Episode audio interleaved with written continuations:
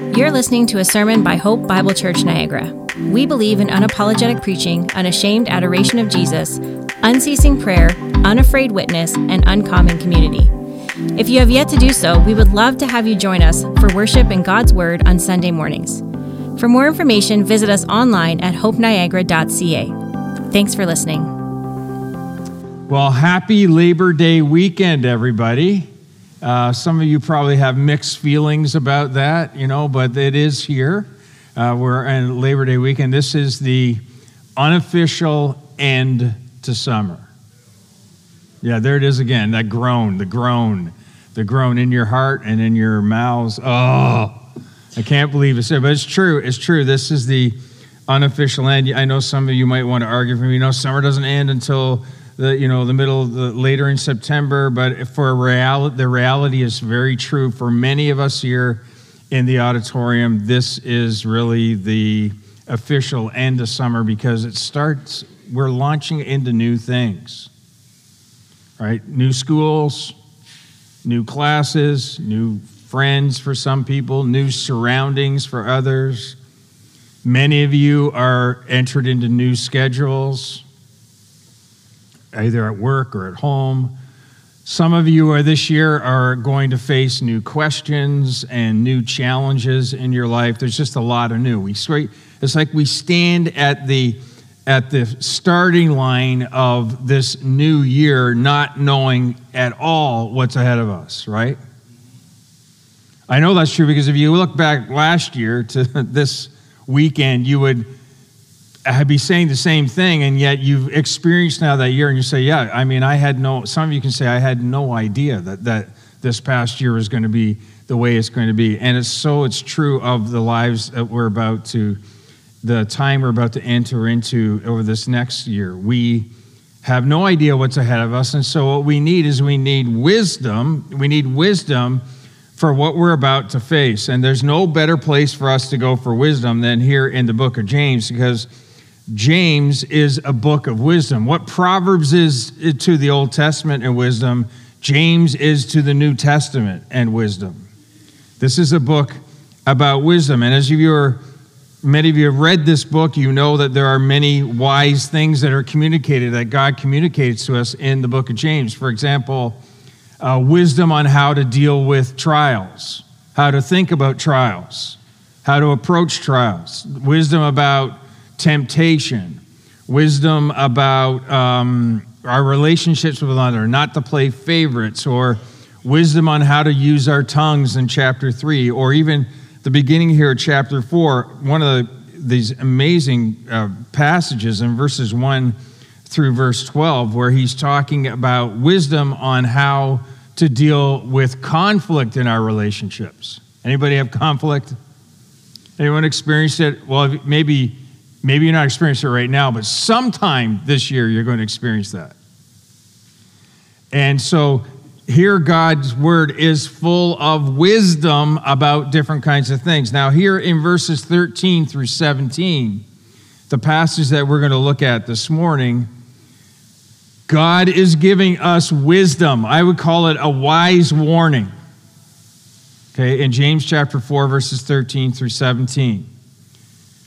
He's warning us that, that sometimes, sometimes as we face the unknown, as we're thinking about what's next, the decisions we have to make, or the choices we have to make, the pathways we have to choose, all these different things. Sometimes, sometimes we have the tendency to take control or try to take control when really what we should be doing is trusting in God who is always in control. We have this tendency to try to take control when we should be trusting in God who is always in control. So let's read the passage, okay? James chapter 4, verses 13 through 17. He says this Come now, you who say, Today or tomorrow we will go into such and such a town and spend a year there and trade and make a profit. Yet you do not know what tomorrow will bring. What is your life? For you are a mist that appears for a little time and then vanishes. Instead, you ought to say, If the Lord wills, we will live and do this or that.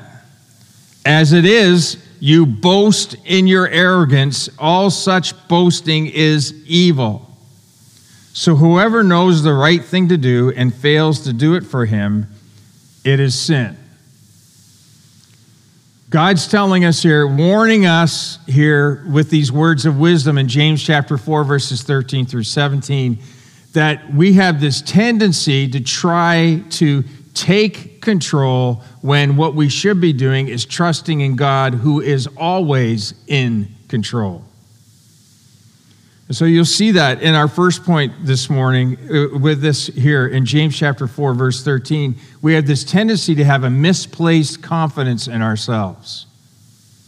We rely on our own energy, we rely on our own efforts, we rely on our own initiative, we rely on our own insight, our own ingenuity, our own creativity, our own plans to navigate the challenges, the future, the unknown, the everyday in our lives. You'll see that in verse 13. Look at this plan that these people have.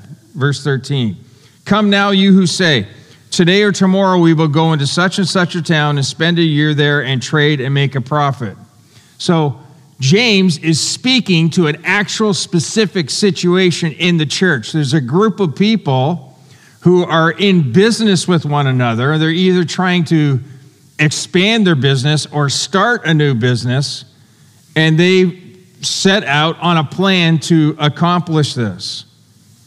They've made their pitch. It'd be like they were standing at the front of the auditorium this morning and say, okay, this is what we're going to do. We're going to do this, and we're going to go step one, step two, step three, step four, and everything's going to be awesome. Who's in? And you're all looking at me going, man, I don't know if I'm in. But they were convinced. They were convinced. They had these steps. Look at the verse 13 this step one. What's their first step? They say this today or tomorrow. They're not exactly sure when. It's going to happen today, maybe tomorrow. I mean, sometime down the road, this is what's going to happen. This is what we're going to. Step number one we're going to go into such and such a town. Okay, so they don't even have, like, I, I don't know, they're, they're establishing this plan. They have so much confidence in their own plan they don't even have like a necessarily a specific destination in mind. It's just such and such a town.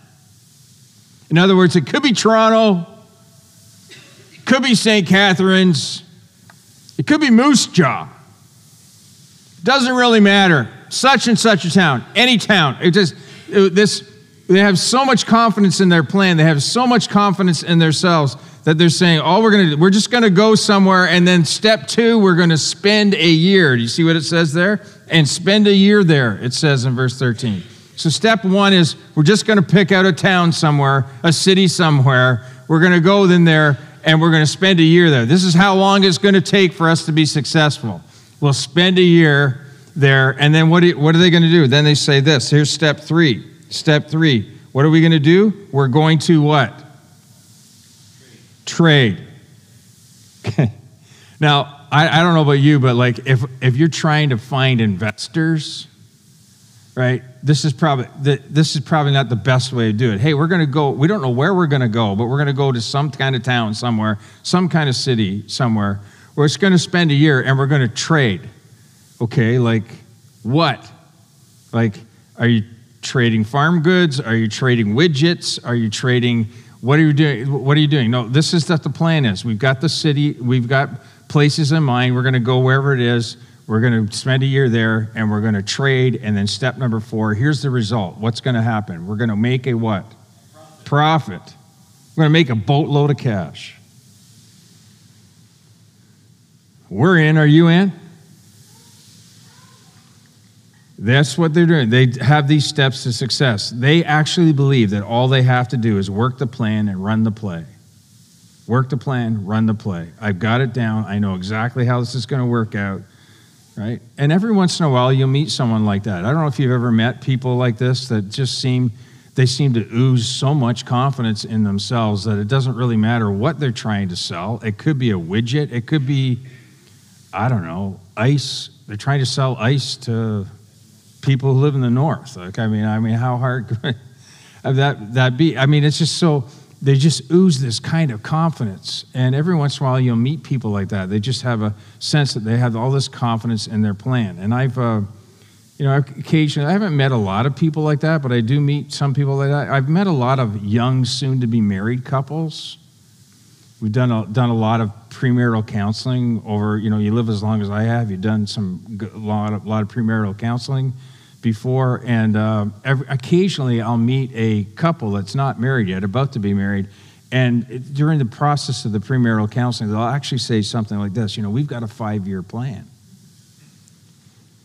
And at that point, I'm not really sure how I'm supposed to respond. I kind of like what most of you who are around my age, age bracket right now just said, you're kind of laughing inside. So I kind of chuckle a little bit inside and say, oh, well, maybe I'll say to them, well, what would that be? I say, well, um, inevitably, it kind of goes like this. Well, for the first year, we're both going to get really good paying jobs. Then in year two, we're going to travel. And then in year three, we're going to buy a house. And then sometime around year five, we'll have our first job. It kind of goes like the dates are changed and all the kind, but there's this kind of this kind of order. And at that point, at that point, after they've finished kind of mapping out, telling me their their plan, right? We're going to go into such and such a city, right? We're going to spend a year there, kind of do that. Then we're gonna we're going to trade, and then we're going to make a profit. It kind of sounds similar. They have this kind of plan in place. At some point, I'm not really sure whether I'm supposed to tell them. Um, I'm not sure it's going to work like that or whether I should just kind of be happy for them. But look at what James does, how James responds to these business people in his church who said that they've got a foolproof plan. What he does is he basically tells them, hey, I just want to tell you something. Sometimes things don't work out as planned. See what he says in verse 14?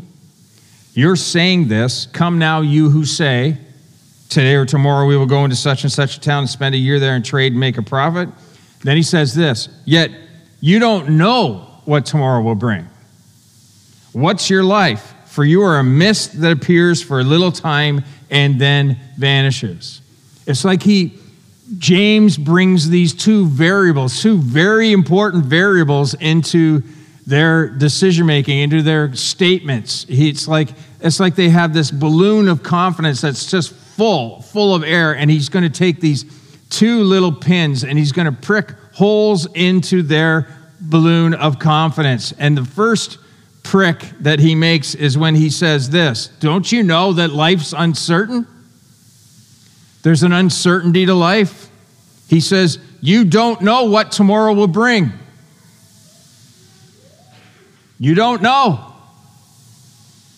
Uh, I like listening to weather forecasters. is probably the only reason I really watch any kind of news anymore. I mean, I do have an app on my phone. Actually, I have two weather apps on my phone.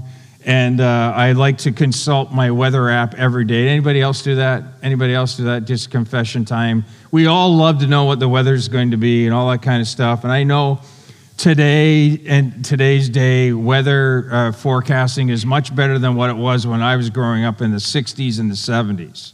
I mean, in the 60s and the 70s, forecasting was like just open the door and look at the sky, right? That's what it was kind of like. Now they got all these kind of gadgets and all that kind of stuff that they they do that. But here's the truth: is this not still true? Is this not still true? Weather forecasters are not always right. They're not. Yeah, really. My brother-in-law, my brother-in-law is a business forecaster. That's what he does for a living. He works for a cell company in the uh, cell phone company in the United States, and his job is to forecast the future. Yeah, he gets paid to do that. That's that sounds like a sweet job. I always kind of bug him about that. You mean you get paid for that? Yeah, he says. So what he does is he he analyzes trends. He looks at what the competitors are doing and then he basically makes recommendations to his bosses. He's not the only one. There's actually more, they actually have more than one person that's doing that. That actually is, is does that process for them. That's what he does. And guess what? He's not always right. You can make an educated guess, but none of us knows what tomorrow will bring. No one knows what tomorrow will bring. Proverbs 27, verse 1, here on the screen. Do not boast about tomorrow, for you do not know what a day may bring. Don't boast about tomorrow. You just don't know what a day is going to bring. You have no idea. You don't, you just do not know. Why? Because life is uncertain. Uncertainty is built into life itself. You and I don't know. We just don't know. That's now, that's the first little hole that he kind of puts into their confidence balloon. The second kind of hole that he does is in this one. Not only is life uncertain, but it's also brief. Do you see what he says next? What is your life? For you are a mist that appears for a little time and then vanishes. So you're like this picture.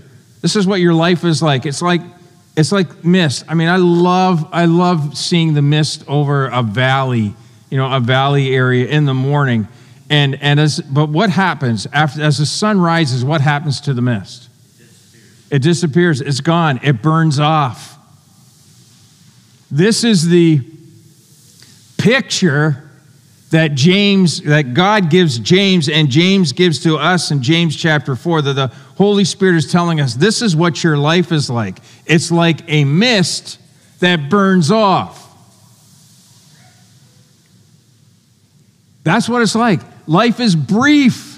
He's saying, Life is brief. Look at Psalm 102, verse 3. It says, For my days pass away like smoke. The same Psalm, verse 11, it says this My days are like an evening shadow. I wither away like grass. Now I know I know some of you are like in your 20s or your your teens and your 20s or maybe some of you are in your 30s and maybe some of you are in your 40s and you're thinking that life is going to last a long time. I'm telling you, I'm telling you, take it from somebody who's done all of that and is now on the back end. Your life's like mist, and it burns off. It's like an evening shadow. It withers away like grass. It's gone like that. It goes fast. I know in our heads, I know everybody in this room, in our heads, we know that we're not going to live forever. We're not going to live forever here on this earth. We all know that to be true. But why is it then that we act like we have all the time in the world? You and I have no idea. We have no idea whether we have a year or two or three, let alone an hour or two or three. And here, these men or these, these business people here in the church are, um, they're just confident in themselves. They're confident in their plan. But their confidence is really totally unfounded. Why? Because life is uncertain and life is brief. You can't, you can't, you, there is no such thing as a foolproof plan, right? Because life is uncertain and life is brief. Now, the issue is not that they have a plan, the issue is that they placed all their confidence in the plan. Okay, that's not the problem is not the plan, it's it's their confidence. See, they're they're placing their confidence in the wrong thing. Look at verse 16. It says this As it is, you boast in your arrogance. Who are they placing their confidence in? They're placing their confidence in themselves. So is this beautiful kind of language here. Not only are they arrogant, and not only are they full of themselves, not only are they full of pride, not only are they so much full of confidence in themselves and their own abilities to establish this foolproof plan, not only do they have all of that kind of confidence, that kind of arrogance, but they're boasting in their arrogance. It's bad enough to be arrogant. God says a lot about pride, but to actually boast about it. So, so you would you got to picture these people as they're talking about their plans. They're so convinced about their plans. They're so full of themselves that they're saying to everybody else, "Look at us. Look how awesome we are. We're going to go into such and such a town. We're going to spend a year there. We're going to trade and we're going to make all this kind of cash. We are awesome." And that's the issue here that, that James and God is speaking to us. They're boasting in their arrogance. They're placing that kind of confidence in themselves.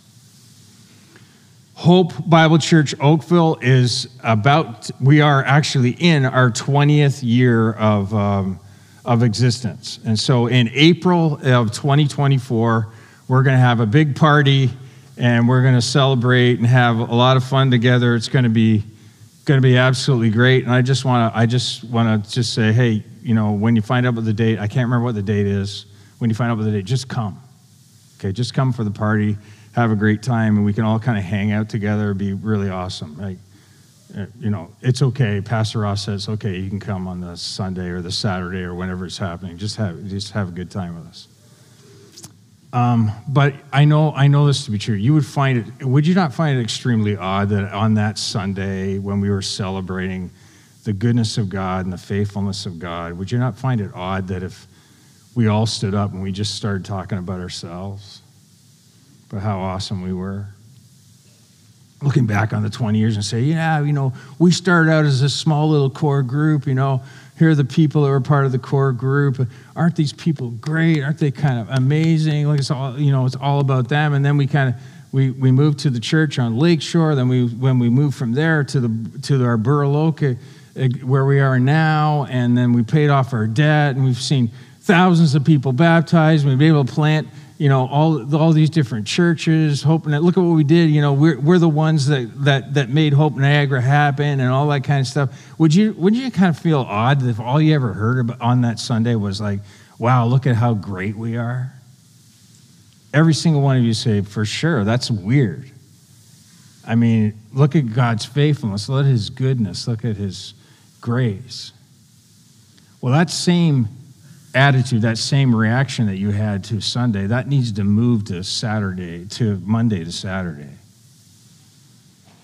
Because God's in control of everything. He's in control of, of, our, of our, entire, our entire lives. And we need to learn how to do that. Like maybe some of you are actually going to have a parent teacher meeting this, uh, this fall. I'm just going to assume it's going to be a good one. Okay? Maybe it won't be a good one, but I'm just going to go with the good one. Okay? It's going to be a good parent teacher meeting. Maybe you're going to go to room 315 and you're meeting the teacher at 7:30. Okay, so if you actually end up in a room 315 at 7:30, I'm not trying to be prophetic right now. It's just a, just an example. So um, and you get into that room and and like um, the teacher starts raving about your kids, right? Oh, your kids are amazing. So and so is awesome, and you kind of thinking to yourself, like, am I in the right room? You know, kind of thing. Is this the right where I'm supposed to be?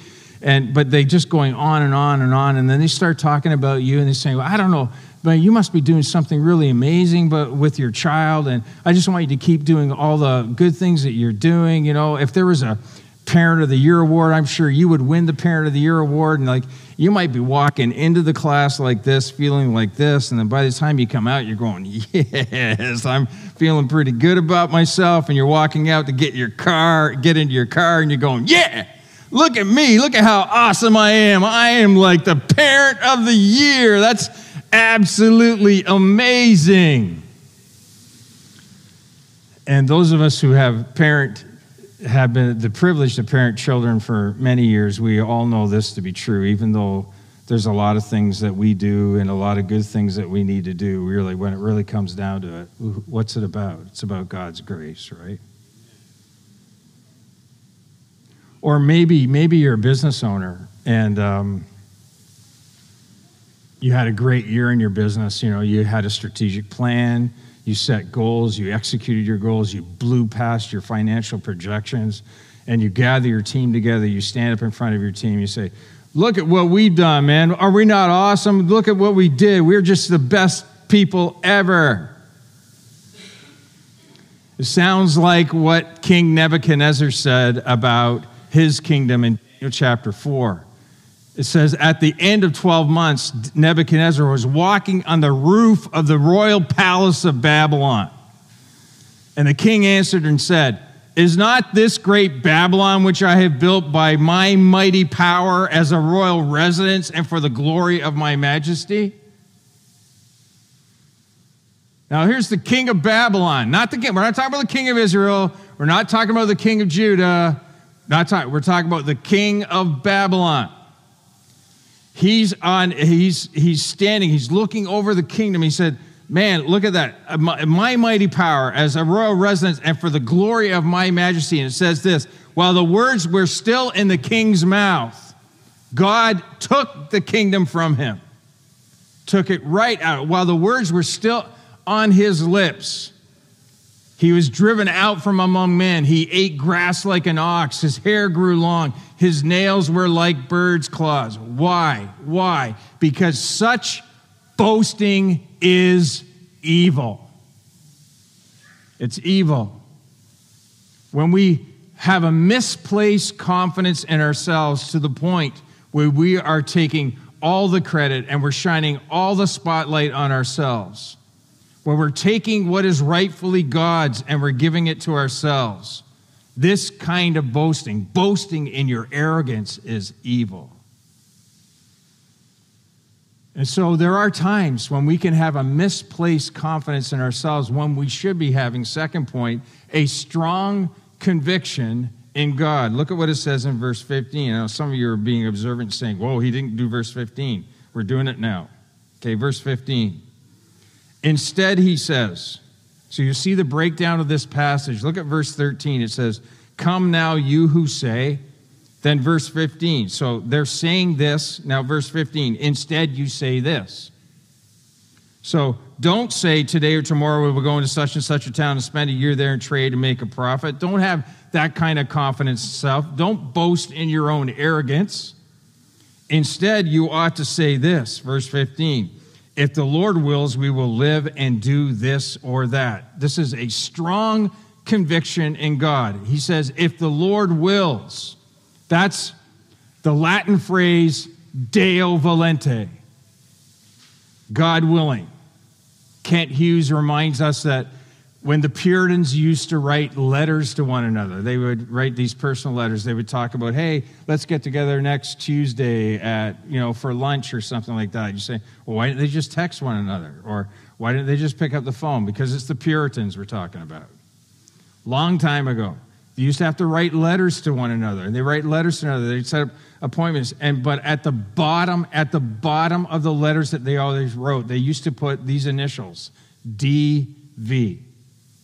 Deo volente, God willing, Lord willing. And James, inspired by the Holy Spirit, says to these business people in the church instead of boasting in your own arrogance, instead of being confident in your own plans, your own energy, your own insight, your own initiative, your own ingenuity, you should be saying, Deo volente. If the Lord wills, now, this isn't a tagline. It's not like a not like two words we kind of add on. Look at you know a lot of you kind of, we do this many times with one another. You know, I'll say some I'll say something to Pastor Ross. You know, and then I'll say, hey. Deo Volente, I'll guarantee you before the day's over, we'll do that to each other. All right? We'll say, Lord willing, okay, uh, I want to do this, but it's really dependent on the Lord. You know, Deo Volente, Lord willing, we'll want to do that with one another. But it's not, this is not supposed to be a tagline something you add to the end of your sentence. It's actually a conviction. A conviction that you actually believe it's Lord willing. God willing, these things will happen. God willing this nothing happens, no outcome in my life but by God Himself. It's God willing. Well, you say, well, how, how do you know that's true? Like, how do you know it's actually true? How do you know it's actually Deo Volente, God willing, DV? How do you know that? Well, because all the scripture, the whole story of human history is Deo Volente. Right? When you think about creation in Genesis chapter 1 and verse uh, and chapter 2 where God created the world. He created a perfect world. This is what he did. It was all according to his will and to his word that he created the world. And then sin enters into the world in Genesis chapter 3. And the result of that is the world does, lives underneath the curse of sin. And so God then, what does God do? He puts a plan in place that was in plan for all of eternity that that his son Jesus Christ would actually come to this earth and die on the cross and pay the penalty for sin to correct, solve, so that you, but if you were to express faith in who Jesus is, I mean, he left heaven, he came to this earth, he took on human form, he came as a baby. He didn't even come as a king, he came as a baby, and he lives this perfect life. He humbled himself. He took on your sin. Second Corinthians chapter 5 says he became the one who knew no sin became sin for us so that we could be the righteousness of God. Your sin, Jesus took your sin on himself. And then if you express faith in what Christ has done for you on the cross, if you believe in his sacrifice, you then can have a relationship with God where God actually sees you as being righteous. Why is that? Because you are now clothed in the righteousness of Christ. He takes on what was yours, He gives you what was His. And then God begins this work of absolute restoration where He, because we we see the salvation in Christ, we're beginning to be restored, and all creation becomes restored eventually in the new heavens and the new earth. Why, why, do, why do I have confidence that it's the Lord willing? Because it's all Lord willing. Everything is Lord willing, everything is DV. Ephesians chapter 1, verse 11 says, In him we have attained an inheritance, having been predestined according to the purpose of him who works all things according to the counsel of his will. Colossians chapter 1, verses 16 through 22 tells us about Jesus. I, I just love this description of Jesus. It says, For by him all things were created in heaven and on earth, visible and invisible, whether thrones or dominions or rulers or authorities, all things were created through him and for him. And he is before all things, and in him all things hold together.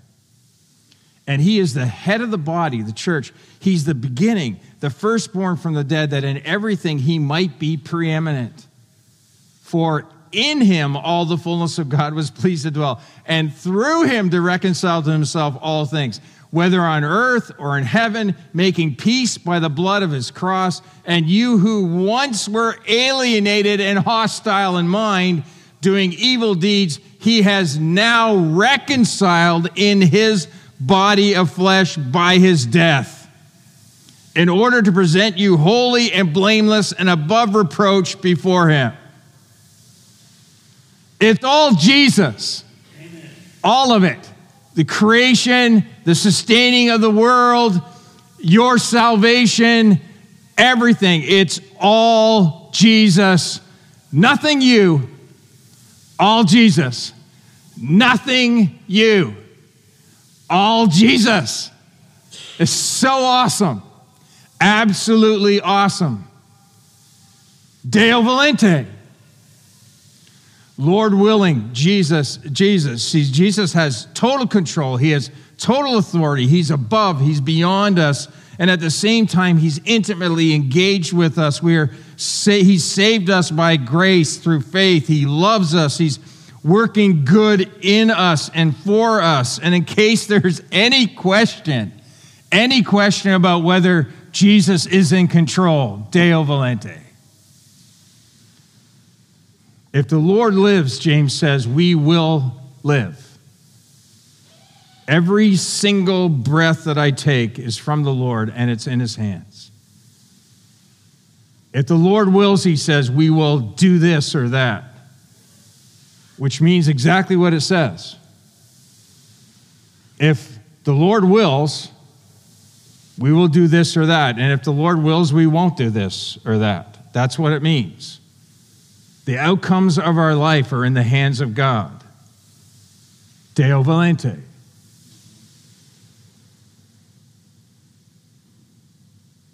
Without that strong conviction, without that strong conviction, you're going to trust in yourself.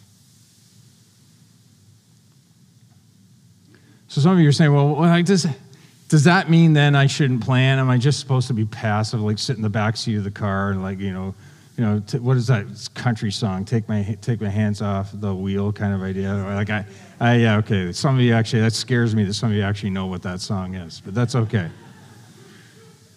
Does that mean I shouldn't have a plan? No, no. Scripture is not anti-planning. It's not anti-effort. That's that. The issue here is not about the plan. The issue is about what they were trusting in.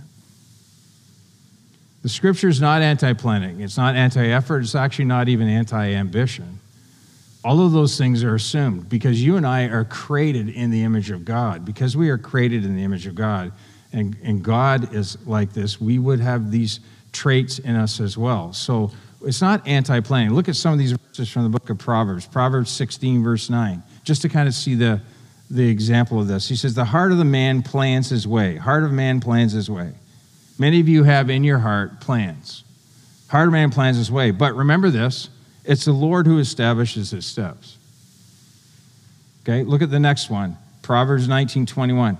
Many are the plans in the mind of a man. Okay, many of you, some of you have a lot of plans in your minds. Many are the plans in the mind of a man, but, but, listen, it's the purpose of the Lord that will stand. And then here's one of my favorites Proverbs 21 31. It says, The horse is made ready for the day of battle, right? So on the day of battle, do you just let the horses kind of put the saddles on themselves and kind of, should you prepare your horses and things like that? No, he says, The horse is made ready for the day of battle, but don't forget this the what?